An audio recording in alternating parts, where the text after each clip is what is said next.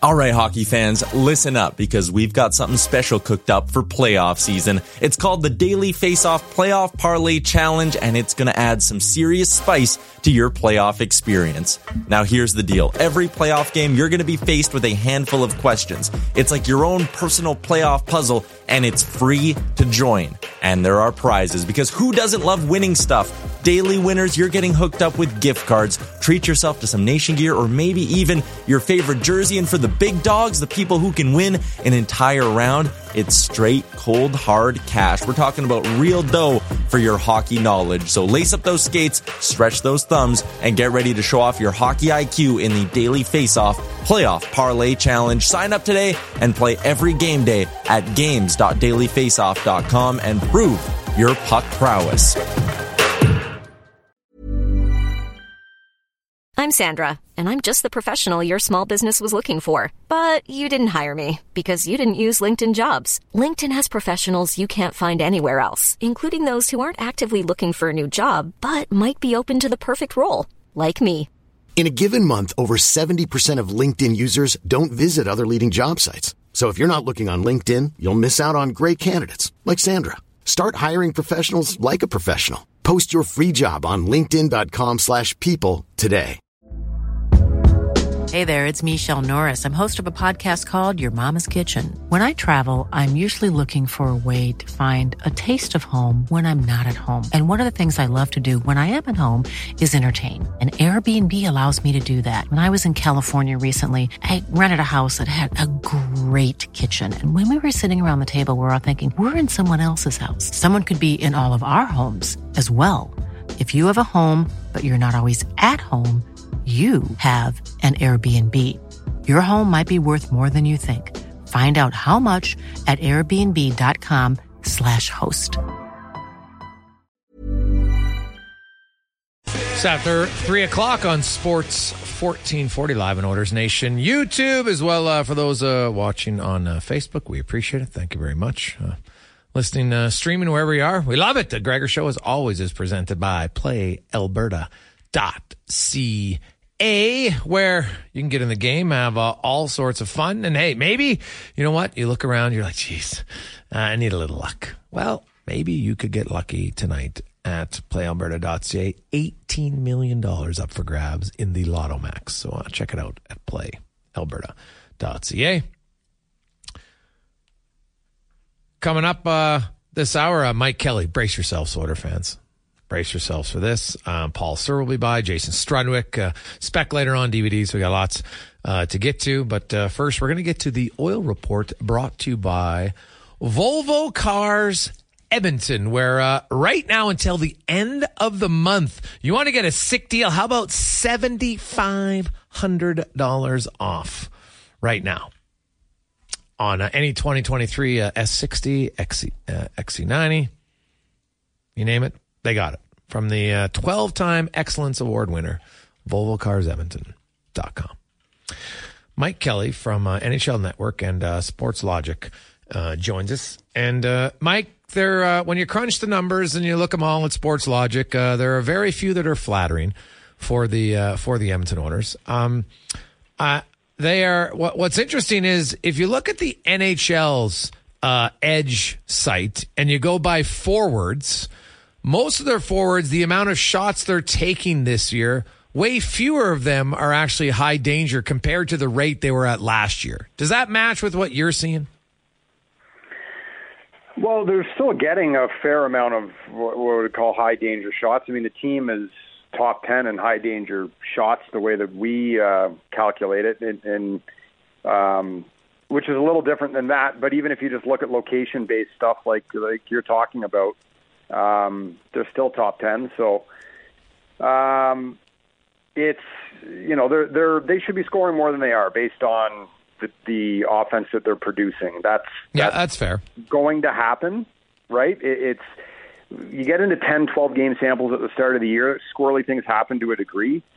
They're going to start scoring more, um, but that's not going to alleviate all of their issues. And it's not to say that they don't have some issues offensively either. Um, but that's part of what kind of I think this concoction of everything going wrong at the same time has been for them.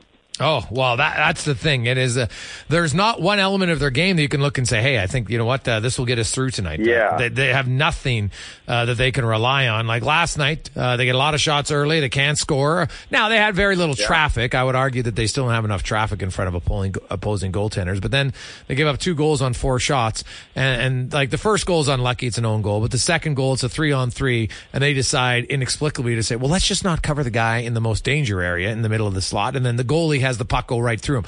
Like there was no more accurate depiction of the Oilers season than that second goal by the Canucks.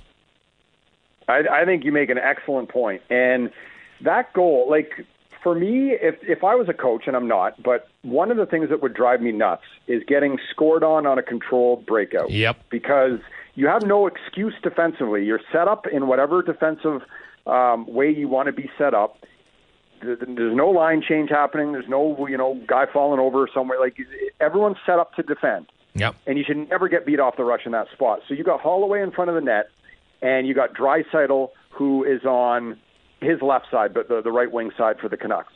He's taken away the D to D pass, or, or at least not allowing the breakout there. That's fine. So Holloway's got really one job, which is try to disrupt the swing guy on the other side on the breakout.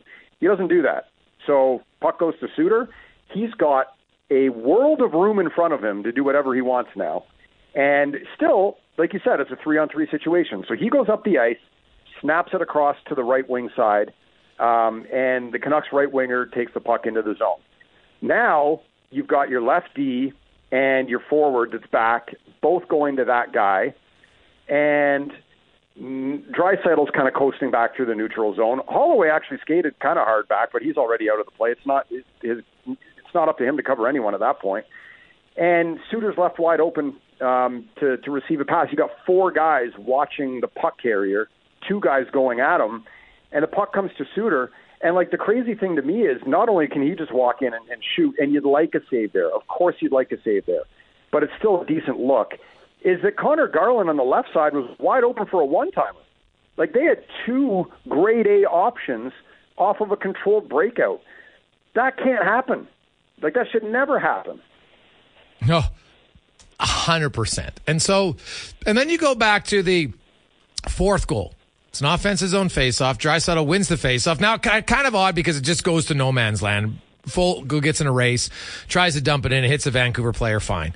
It's it's just inside. They're just at the blue line.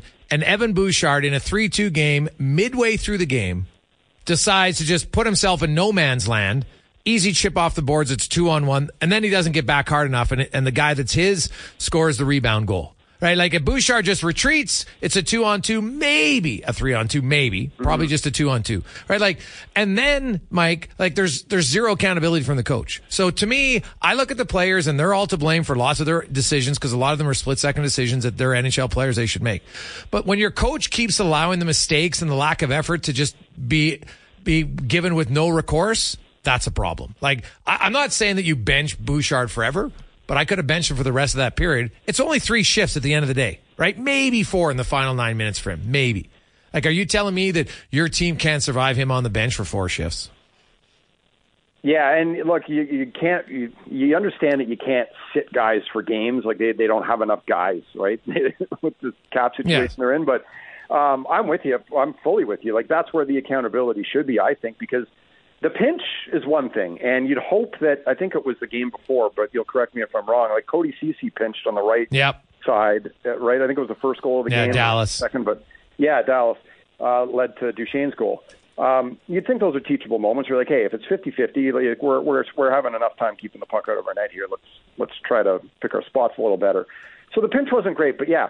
Then again, the coasting back, and you end up being a split second behind the guy who scores on the rebound. Um, that would drive me nuts. So that's where I would. You'd like to probably think, okay, you're going to sit and miss a few shifts. We can afford to do that. And if you can't afford to do that, well, how do you hold anybody accountable? How do you correct any of this? Because the the coach has talked about individual mistakes being costly. A lot of people have focused on the defensive zone, D zone coverage. Like, I, I frankly, I think that's been blown a little out of proportion. Um, this is a team that's given up 17 goals off the rush by far more than anyone in the league. The chances aren't so bad. It's still not great, but they're getting just that has nothing to do with whether you're playing man on man or zone. I Yeah. mean, that's 17 goals. Boston's barely given that up all year. Mm-hmm. Um, but if you're not going to hold guys accountable uh, either, then I don't know how you're how you're expecting things to get better because like this team is playing um, like they've lost all their confidence. But given the spot they're in, to have guys not hustling, the, like to to not to not be executing in the checking elements of the game, that to me is really troubling. Yeah, wholeheartedly. So you look at at their numbers overall, and we talk about the uh, the rush chances, and, and and to me, it's not just the rush chance because we saw it in that second goal. It's they're giving chances off the rush, Mike, but they're giving up high danger chances off of two on two rushes. Like obviously the odd man rushes we saw against Dallas, they got murdered uh, on that one. That resulted in three goals off of odd man rushes. For sure, not great. But even on even man rushes. They're like they're nooch. So I know they tried the you know the one one three, and that's where Foegele was back. He's just outside of his blue line. But then they decide him and Kulak to both go to a fourth line winger on the boards and vacate the middle. So I, I don't like I don't when guys play one uh, one one three. Um, I haven't seen where you're like, okay, we're going to have the third guy attack to the to the boards where the defenseman already is. Yeah, like on that one, so again, like I think it it all started to break down with how easily Holloway allowed that that exit to occur. Um, but you know, as you said, it's still a three on three effectively when Suter gets in Yes. the neutral zone. And, and yeah, two guys went to one guy, and it all and it all caved in from there um, for sure. And and so just rush chances, whether it's even man, odd man, whatever. Like they're giving up seven a game. It's 23rd in the league. It's not great. Shouldn't kill you. Um, they're not getting saves either. And like we can talk about goaltending as much as you want here because that's where I think the biggest problem is. And I think like part of the issue is if I say that, then people's reaction is almost like, well, you're you're letting the team off the hook or whatever. like two things can be true at once. They have not been great defensively. They've made individual mistakes that have led to really high danger looks. Um, but the goaltending thing, like this predates Skinner and and Campbell to me. I, like I did a segment two years ago almost. It was February of 22, talking about Edmonton not getting adequate goaltending and that being a real problem for them. And that was, you know, you look at last year's team and the year before, like their their playoffs, you know, projected to do very well, certainly a lot better than they are right now. Um, the goaltending is it's again, it's not to absolve everyone else and just say, well, they need saves because there's a lot wrong elsewhere. But like, if they were even getting average goaltending, this wouldn't be nearly as bad. True. Like Mike Smith, though, in 21 had a 923 save percentage. He had a 915 in, in 2020, in 2022. Like that's for your starter, those, that's numbers fine, right? Um, he would, he would give away a few bucks. in front of them too. Yeah. Um, to me, it's the like last season. Skinner decent as a rookie, nine thirteen. Obviously gets uh, rookie of the war. Jack Campbell struggled mightily.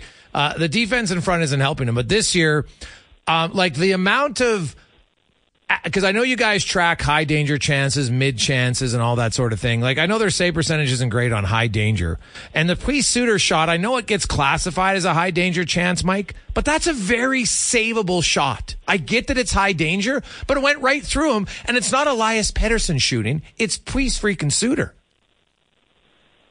It is, and that's again where you'd like to save. And like you know the market there better than me, and you listen to the and interact with the players uh, and all that, right? Um, I, I found it interesting listening to Connor McDavid. He said twice after the game, um, you know, talking about the good start that they had, and they had a good start, obviously.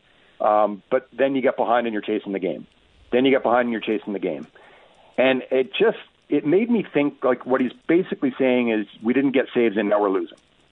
Like that, that's how I interpreted it, and he Okay. didn't say it, but that was kind of the vibe I was getting, or, or maybe I'm just thinking that way because that's what I think. But um, the, the fact that that's a fact. The shots were 19 to four, and they were losing. And yeah, the first one is total fluke. Like that's not on the goalie. Yeah. The second one, again, it's it's not an easy save, but it's the NHL, and some teams get big saves from their goalies Yes. consistently, and you need to be able to do it. Like the thing that I go back to when I talk about goaltending, uh, and this is what it was uh, talking about what I did a couple of years ago, and, and how it and still believe it. Is look at be able to rate as best you can, isolated goaltending performance from team defense. Some goalies put up great numbers because the team in front of them is really great and they're good, and that's fine. Other goalies have bad numbers, but they're really good and they play on bad teams. So how do you figure all this out? So I look at goals saved above expected. This factors in the quality as well as how many shots you face. And this is the troubling thing to me for Edmonton. So since the start of last season, how many times, and how many games have they had what, what I would say average or better goals by using Mac? Average or better. They've played 93 games since the start of last season. They've had expected or better goaltending in 35 of them. That's 38%. There's two teams that have had less Calgary and San Jose. When Edmonton gets average or better goaltending in those 35 games, they won 83% of those games. That's the third best win rate of any team in the league. It's pretty clear that when Edmonton gets average or better goaltending, they win a lot. That's because they're good and they score a lot in general, right? They're not getting close to average goaltending, and they're not getting it nearly often enough. So I, I'm a firm believer, like when I kind of zoom out of this thing, that if Edmonton had an average goaltending situation, they would be a really good team. Um, and it, you'd like to think that you can find average goaltending somewhere, whether it's the guys you have being better or, you know, maybe one shoe dropped with Campbell being put on waivers and there's something else coming. Mike Kelly joins us from Sport Logic. So, Mike, you, so 93 games the last two years. You you said um, 38 of them they had average or above average goaltending. Is that right? 35 of them, 38%. So, yep. 35 times they had average or above average goaltending.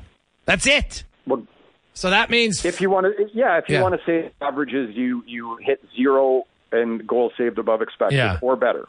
Okay. Yeah.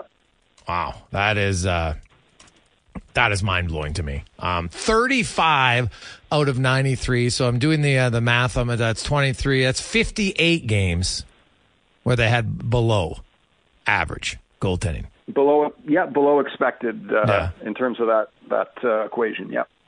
Goals saved. So in goals saved above expected or better, correct? 35 times. Yeah. that is. Uh, so it leads me to the question: When you look at other goaltenders Yep. Is it time for Edmonton to look at a goaltending coaching change? Yeah, you know what? I don't. I don't know enough about the situation there internally to to say. Um, I don't know. Um, I don't know if it's a goalie coaching thing. I don't know if it's the goalies themselves. Um, you know, Campbell has shown from going back to his time in LA uh, right through to to today he can go on runs where he is very good. Like he was an all star in Toronto because of a first half of the season yeah. that he had that was exceptional, and then completely fell off in the second half. Um, so he can be good for stretches. That's about what we know of him in his career, uh, but can't piece it together for full seasons or anything more than that. And Skinner, like to your point, I, I think I agree with you with Skinner last year. I think he was good. I don't think he was great. Uh, he wasn't bad. We know that. Um, but he was fine. That's all Edmonton really needs. It was kind of my point, is have a guy who's fine.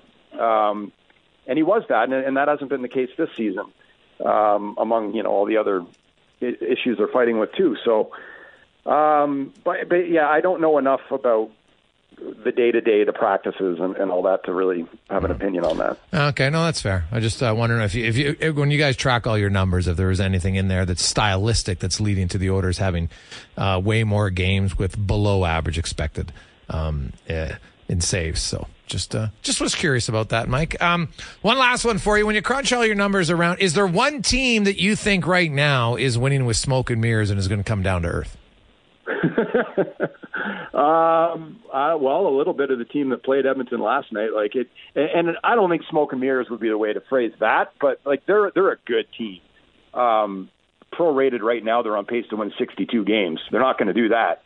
So, you know, even a, a Canucks fan would say, yeah, regression will hit to some degree. I think they're a good team. I think they're a playoff team, Vancouver. Um, but they are scoring at a really, really high rate compared to what they're generating. And Demko, who is great, um, is playing just out of his mind at the same time. So if those things normalize a little bit, you're going to see a bit of a correction there. Um, that would be one um, that, that kind of sticks out. Uh, who I mean, the Ducks they're just winning in crazy ways. That's not Yeah. really sustainable. But again, I think they're pretty good. Like I, they're not the bad Ducks team that we've seen in the past. Like they are better. How much better we'll see. Um, those would be two that, off the top of my head, kind of stand out as that are, are you know, they're not bad teams. They're just gonna it's gonna come back down to earth a little bit for them. Mike, great stat, man. On uh, the Oilers, just get average goaltending, and uh, they should be fine. Um, hard to argue with that it. when you look at the results. Uh, we appreciate it, my man. Yeah, no problem. Average when they're playing better. Like if they're playing the way they're playing now, they need uh, they need Thatcher to come and put an Oilers jersey on. Yeah, no, that's fair too. I appreciate it. It's uh, Mike Kelly joining us from Sport Logic. So yeah, right now they're not playing great. So I like how he added that in. So it's not all in the goaltending, but a lot of it is. There's been games where they played okay and then just getting meh. Like that second goal last night. I'm sorry, it can't go in. It cannot go in. At some point, you have to make a save. It's not Elias Pettersson shooting. It's Pius Suter. Quick break. We'll return on the Gregor Show presented by PlayAlberta.ca. Well, some of you might need a little calming therapy right now. It is a it is a frustrating time to be an Edmonton Oilers fan. Now, did the Mike Kelly interview make you feel better or worse? Like, just get average goaltending. Hey, Gregor, I have a question. Uh, which goalie really has improved under Schwartz? One comes from Dan. Well, Dan, I, I guess I would say this. Uh, was Mikko Koskinen an NHL goalie before he came to Edmonton? No. Uh, his first year in Edmonton wasn't great. They did some summer stuff with Schwartz. Became okay backup, right? Mike Smith, late in his career, had some pretty good years in Edmonton. Oiler fans would be dying. Remember? And I told all of Oiler fans for years, everyone's like, Mike Smith's terrible. I'm like, he's 915, he's 923. What the hell do you want? You would be doing cartwheels right now if you had a goalie with a nine. Hell, if you had a goalie with a 900 save percentage, you, you wish you'd have Koskinen right now. When he was 903, that would be stellar compared to what they're getting. So here's the question I like to ask. I don't know enough about the goalie position. It's easy to want to blame the goalie coach. It's fine. But I'll say this. So if you have a third pairing D man, and because he doesn't become a second or a first pairing D man, is the D coach a bad coach? Yes or no? Simple question. Yes or no? There's only so much you can get out of a player. Have these goalies the Oilers have had been elite, right? Mike Smith had a really good year, 923 save percentage one year, 915 the other year. What's wrong with that? You take that, it's pretty good. Right? If you if you look at them, let, us just look at the uh, the 21-22 seasons, okay? We'll go for uh for goaltenders. Du-du-dum. Look at combined save percentage. Let's get rid of the. Uh, let's get goalies who at least you know, and I'll even go low because it's over two years. We'll just go thirty games played. Right? It's probably even too low. And uh, you look at Mike Smith. Mike Smith, for those two years, he had the seventh highest save percentage in the NHL at 919. And many of you are like, oh, the goalie coach is terrible. What?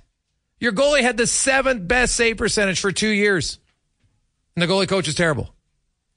Out of Mike Smith, who, no offense, had never really had years like that before. Stuart Skinner just has the rookie of the year as a goalie. Made the All Star team at a 913 as a rookie. Now, right now, the goaltending's struggling. But why is it always just on, on a goalie coach who, let's be honest, a defense coach? Is Dave Manson a terrible coach because he can't get Evan Bouchard to commit to play defense? I guess if you want to argue that, okay, fine. But how do you do that as a coach? You can't play the game. You, you think Dave Manson's like, hey, Evan, I'd really like you not to to be um, intense in the game. Okay, don't do that. I just want you to shoot boosh bombs and uh, don't worry about defense. Do you honestly think that's how he's coached? Do you honestly think that's how he's coached? Of course not. A coach can only do so much. The player at the NHL level does the majority of the stuff. Okay? But when I always hear, well, who improved under him? Mike Smith for two years had the seventh highest save percentage among starting goaltenders. For two years. I think that's pretty good. So if you're only going to say, well, no one's ever good, I just showed you the numbers that he was good. So if you're always going to blame the goalie coach, then don't you have to give him credit then? How can it work that way? Right? How does it work that way? So I have no problem if you want to change the goalie coach.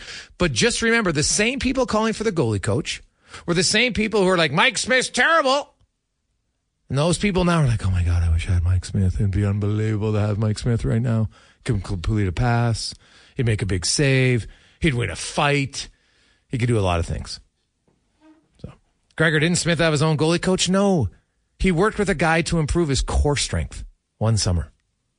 Not a guy who works on anything technical.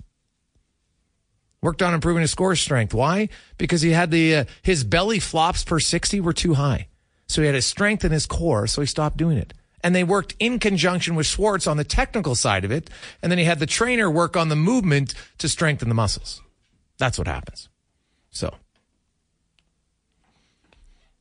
Hey Gregor, imagine defending Schwartz, you're out to lunch from Yeg Buds. The great part about that, see, I love opinions that have nothing added to the conversation, nothing factual to back it up. Hey, this is my opinion. Schwartz sucks. Well, you can have your opinion, but it's hollow because your opinion's only valid to the point you can back it up. I just backed it up with actual data and facts. You can hate Dustin Schwartz. It's totally fine. But if your argument is no one improved under him, I just showed you the improvement. Mikko Koskinen actually improved under Schwartz because he was never an NHL goalie before he came to Edmonton. Those are just facts. That's not an opinion. Don't confuse opinion with facts. I'm not giving you my opinion. I'm giving you the facts. These are Mike Smith's numbers. Fact. It's not a debate. It's a fact. Seventh best save percentage. It's just how it goes. I'm not saying Schwartz is great either. If you want to fire the goalie coach, fire the goalie coach. But do you honestly believe a goalie coach is magically going to snap his fingers and Jack Campbell's suddenly going to be consistent? Watch Stuart Skinner play the Pius Suter shot. Do you think a goalie coach is somehow going to change it so the shot beats him right through the uh, the chest? Do you think maybe that's a confidence issue? And how can a coach? You can work on all the things you want. You can't play the game. You can't play the game. Right? Like I said, you can fire Dustin Schwartz. I have no problem with it. But when your argument is Devan Dubnyk didn't improve under him, he never coached Devan Dubnyk. Do you know how ridiculously idiotic you look when you bring it? Just shows you're uninformed when you state Devan Dubnyk in the conversation for Dustin Schwartz. Or when people say Cam Talbot, yeah, go look at Cam Talbot's numbers. Look at his save percentage in Edmonton. Look at his career save percentage. He's played for a lot of different coaches in a lot of different places. He had two good years in Edmonton, had a tough other year. Look at his save percentage average. Look at his career save percentage. It's the same. Right? We could argue that goalie coaches, hey, there, I think there's some who are elite, but like people are like, hey, Gregor, what about Vegas's goalie coach? Well, I don't think Vegas's goalie coach has anything to do with the system that's played in front of them. Right? Look at Vegas's goaltenders in the regular season last year. They played all different goalies, and it, it didn't really matter who was in goal. Right? Because Vegas has a great system that protects all their goaltenders. Adin Hill suddenly looks like an all star. System can help. Mike Kelly said the system in Edmonton is not that bad. They just need better goaltending. The last two years, the previous two, they had good goaltending. So was it was it the goalie coach who signed Dustin? Was it the goalie coach who signed Jack Campbell? Now he has to deal with it. I don't know how much input he had, but I understand frustration but at least be factual. If you just want to say, I think it's time for a change, I can actually understand that rationale. But the minute you put in incorrect, infactual comments like, no one's improved under him, well, that's actually incorrect. So if you want to say, I just think it's time for a change because they've changed lots of coaches, I actually, to me, that actually makes more sense. I'm like, you know what? I can rationalize with that. You're like, maybe it's just time for a different voice. Right? Different voice in the coach's room, maybe the goalie coach will have a different opinion on something else. That I can actually understand. I can get behind that. I just don't get behind comments that are incorrect and not backed on fact. That's all. Two very different things. Very different things. So, but what happens if they fire the goalie coach? And then the goalies don't improve. Then what happens? is it maybe possible that the goalies themselves need to play better? Is that a possibility that you're willing to entertain? Just a thought. 833 401 1440. It's the Jason Gregor Show, presented by PlayAlberta.ca. Hey, Gregor. Koskinen was the best international goalie before joining the Oilers, though. Was he, though? He played in the league that wasn't very offensive. I'm not sure he was the best international goalie. Because remember, if he was that good, why would he have stayed over there until he was 31? Right? No offense. So, and hey, Koskinen became a serviceable backup. Again, Oiler fans right now would be doing cartwheels to have Mikko Koskinen's numbers as the goalie in Edmonton. Think about that for a second. Right? You look at Mikko Koskinen's numbers in Edmonton and say, hmm, how good would it be to have those right now? They weren't Vasilevskiy numbers, but as Mike Kelly just said, they just need average. That's all they need. Mikko Koskinen in 120 games had a 908 save percentage from 2019 to 2021. Right? 100 games. So let's now look at the NHL. How many goalies played 100 games in that time? Mikko Koskinen had the 19th best save percentage in that time. Better than Sergei Bobrovsky, better than Carter Hart, better than Braden Holtby, better than Jonathan Quick, better than Martin Jones, better than Devan Dubnyk. Tied with Pekka one percentage point below John Gibson. Three, actually not even a percent, yeah, 0.03 below Frederik Andersen. 0.04 below Carey Price. Over a four year span of at least 100 games played. You should be begging for goaltending like that. Begging for it. We'll come back on The Gregor Show. 345, Jason Gregor, Connor Halley with you on Sports 1440 Live on Oilers Nation uh, YouTube. Uh, lots of text uh, flying. Gregor, stop bringing rational to the conversation. I just want to see a change. I don't care if the numbers suggest I would be foolish. Dan, Dan, you know what? Hey, I appreciate your honesty. I get it. If people want change because you're frustrated, I understand that. But when you suggest statements like, well, no one improved, I just showed you the data that says that's actually false. That's all. You don't have to like it. You don't even have to agree with it. And if you want to counter it, great, but counter it with numbers and data, not just, well, I don't like the guy. You're entitled to say you don't like the guy and you want to change. But then you can't say that no one's ever improved and they never got good goaltending. Because for two years, the Oilers had the seventh best save percentage among starters in Mike Smith at an advanced age, late in his 30s. But yes, he mishandled the puck wrong a few times. God, that's what I remember, not the 919 save percentage. Imagine if the Oilers had a 919 save percentage right now. Many of us have those stubborn pounds that seem impossible to lose, no matter how good we eat or how hard we work out my solution is PlushCare. PlushCare is a leading telehealth provider with doctors who are there for you day and night to partner with you in your weight loss journey. They can prescribe FDA-approved weight loss medications like Wegovy and Zepbound for those who qualify. Plus, they accept most insurance plans. To get started, visit plushcare.com slash weight loss. That's plushcare.com slash weight loss.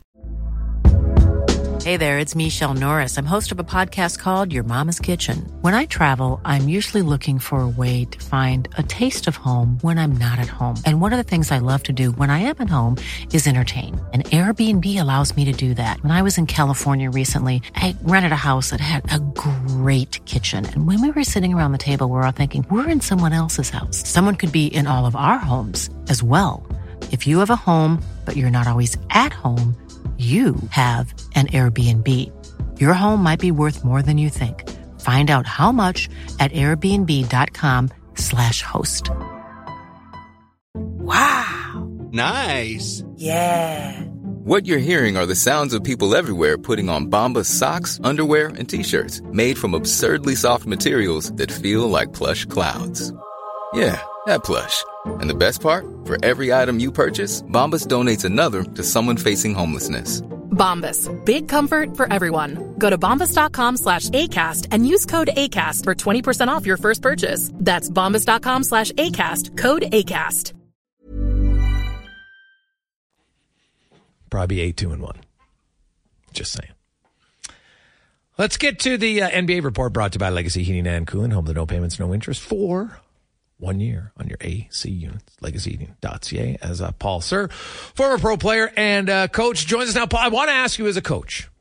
So when you have it, I'm sure you've coached good teams, you've coached bad teams, you coach middle of the road teams. When you coach a good team, I, I think you can you can have higher expectations. You probably have higher expectations. And at what point, when in a season as a coach, is it like, okay, you know what? I might have to crack the whip here on some guys. Right? Like, how do you find that balance? Because if you never do, that's when bad habits can creep in, right? I think it's hard to do it on a bad team. You can do it, but you're like, well, this guy's not good anyway. So I can, I can whip the donkey all day long. It's not to, it's not to help. Right. So how did you manage that as a coach to find when's the right time to maybe come down harder on players when you have a good team or a perceived good team? It's a great question. And it is, uh, a really difficult, uh, a difficult sen- uh, sort of timing that you really have to go with your instincts on, and you also have to know what motivates players because some players really respond to coming down hard on them. Other players, it's the exact opposite. So the personality of the players um, really matters. And, and the reason I'm smiling is I think of I, I, I never did this with any other player at, at, any other moment, but we had a Serbian player at Concordia named Milos Prijovic, who was an outstanding player from Serbia, had a great JUCO career down in the States. And we were playing Augustana in a playoff game, and we were playing terrible, and Augustana was playing great. And Milos was just, he, when he was foggy, he was really foggy. And I said, you know what, Milos, at, at the end of the first quarter, I looked at him and I said, you know what, Milos, maybe this was just all a mistake. Maybe you would have been better. It might have been easier for you if you just stayed and played in Serbia. I think I made a mistake and I walked away from him. And he had 25 points and 26 rebounds and absolutely tore it up after that. And we won. Afterwards, he said, Coach, I hated you, but it's exactly what I needed to hear. Other players, that would have just destroyed. So I think you really have to know who your personnel uh, who, who's on your team and what they'll respond to. And then you have to, you, you, but one, one thing you can't do, Jason, is you can't let uh, bad playing go on too long without acknowledging it and without addressing it. Because if you do, then it becomes systemic and harder to unravel. Okay, that's fair. Um, I, I want to get your thoughts on uh, Wemby. I was able to watch two of his games. I actually chuckled on the play when he shut down Scottie Barnes, and then they asked Scottie Barnes about it afterwards. And like, because literally, Paul, it looked like an adult playing against a kid. And Scottie Barnes is a huge man, right? Like, just, he's so big and long that like he literally just was like sorry and he wasn't able to go anywhere. Like it was stunning and good for the Raptors. We'll get to the comeback in a second, but man, like I, have never seen you've never seen it like as Kevin Durant said, like you've never really seen a player like this before. Yeah, I mean when you talk about generational talents, this is this is the new Terminator model, it, it, and and I think that seven four with this kind of athleticism, these kind of instincts, and this kind of skill set at nineteen you know, here's here's the thing that he is the perfect player for this generation of players. This guy, this young man in the '90s, would it would have been harder for him because the game was so much dirtier and so much more physical. But now, because of the way they've cleaned the game up and the way they've made sure defenses played a certain way, uh, a, a player like Wemby can step in now and do his and, and, do what he does and take advantage of all those gifts so well. But uh, uh, yeah, it, it's it's unlike anything you've seen before because the guy is his seven four with the wingspan of seven eleven or something like that. I mean, that's that's that's new territory. That's uncharted territory with his agility. Yeah, it's just it's so unique to see a player like he's just so much bigger, but big guys never, and it's off. It's still a little odd to see big guys shooting threes because for decades it was never even a consideration, right? Like it is exciting, especially if you're a big man where you're like, hey man, if I can shoot, then I don't have to just play, you know, in the basket and in the paint. I can actually move around. But you know what? For a young player, like it's not only his shooting like his ability to pass the ball, Paul, because he's so much taller and he gets up, like guys can't really defend his passes. They, they can't, and with his instincts, and I think that's the difference because when you look at a player of roughly the same size like Kareem Abdul-Jabbar, a, a pure post player, a great athlete, a great basketball player with a real specific skill set, where Wemby doesn't have doesn't have those limitations anymore. Like he he literally can define exactly what he wants to do inside, outside, back to the basket, facing up at the basket, shoot the three, put it on the deck, pull up. Like he really is the total package. And he just happens to be seven four. So it really is limitless. If he can stay healthy, his potential is limitless. And what he could be as a, a, a dominant force in two, three, or four years is really really. Uh, I mean, you, you, compare him to Holmgren, who's a real nice player for uh, uh, for Oklahoma City and is making a great contribution to that. But he's more of a traditional basketball player. Wemby is unlike anything we've ever seen before. And uh, a really good story uh, when you think, of course, because uh, you started with the Stingers, and uh, we'd seen him in the NBA a little bit with the Clippers, but it was more on ten day contracts. Uh, he signs a two way deal to Je'Mario Moon with the Clippers, man. Like, good for him. That's, uh, and, and obviously it's good for the CEBL that shows, you know what, you get some pretty talented young players here.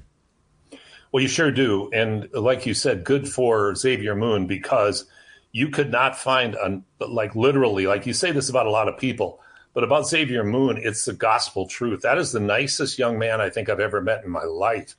He, he would he would have come back to Edmonton and play last summer if there was any way possible that it made sense, but it just it, just couldn't happen because of all the progress he's made with the Clippers. But you know, to see a young guy like that who's come from where he's come from, who's persisted in the way he has, get that two way deal, and I I really think he'll end up on the Clipper roster before the season's over, and just and be playing primarily for the Clippers. I think he's that good, and I think he brings uh, skill that they're going to need as time goes on. Clippers is an interesting story with what's going on there right now with the arrival of Harden, but but good for Xavier Moon. Yeah, I just think it's a it's a real cool story. Um, it's really early on in the in the NBA season, uh, Paul. But uh, uh, do you have a few storylines that uh, you have been paying attention to that has stood out for you for the first few weeks? Yeah, I have. Um, number number one, let's talk about the Raptors. You had mentioned about the comeback win. That was a really nice win over San Antonio the other night, and Scottie Barnes was fantastic. The Raptors are not a finished product, but there is some hope there. I think their starting five is is quite good. Uh, we'll still see if they can figure out how to get the most out of Pascal Siakam in this new configuration. OG Anunoby early looks really, really good, especially defensively. But uh, and Scottie Barnes, uh, we're we're really starting to see the potential that the Raptors drafted, and I really am excited to uh, to see how Dennis Schroeder has come out of the gate for the Raptors. He's done a great job, eight point nine assists a game. He's the player that we hoped he would be, and the way Fred Van VanVleet is starting in Houston looks like a really good signing and a really good a really good switch at the point guard spot, I believe. Uh, I also think there's some hope on the bench with Otto Porter playing better, more like he's capable of. Uh, the young guy Grady Dick has got a lot of upside, I think. Gary Trent's going to have to be better.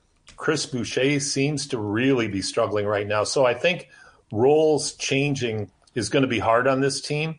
But I mean, Scottie Barnes has got to be your guy. And Dennis Schroeder, the play has to uh, go through him. And Pascal Siakam has to find his way in that lineup. So uh, that would that would be my kind of my overview on the Raptors. The only thing I, I, got a little bit of a kick out of was the new the, the new coach, and I'm sorry, I I keep wanting to to remember his name, and I keep forgetting it when I come on with you.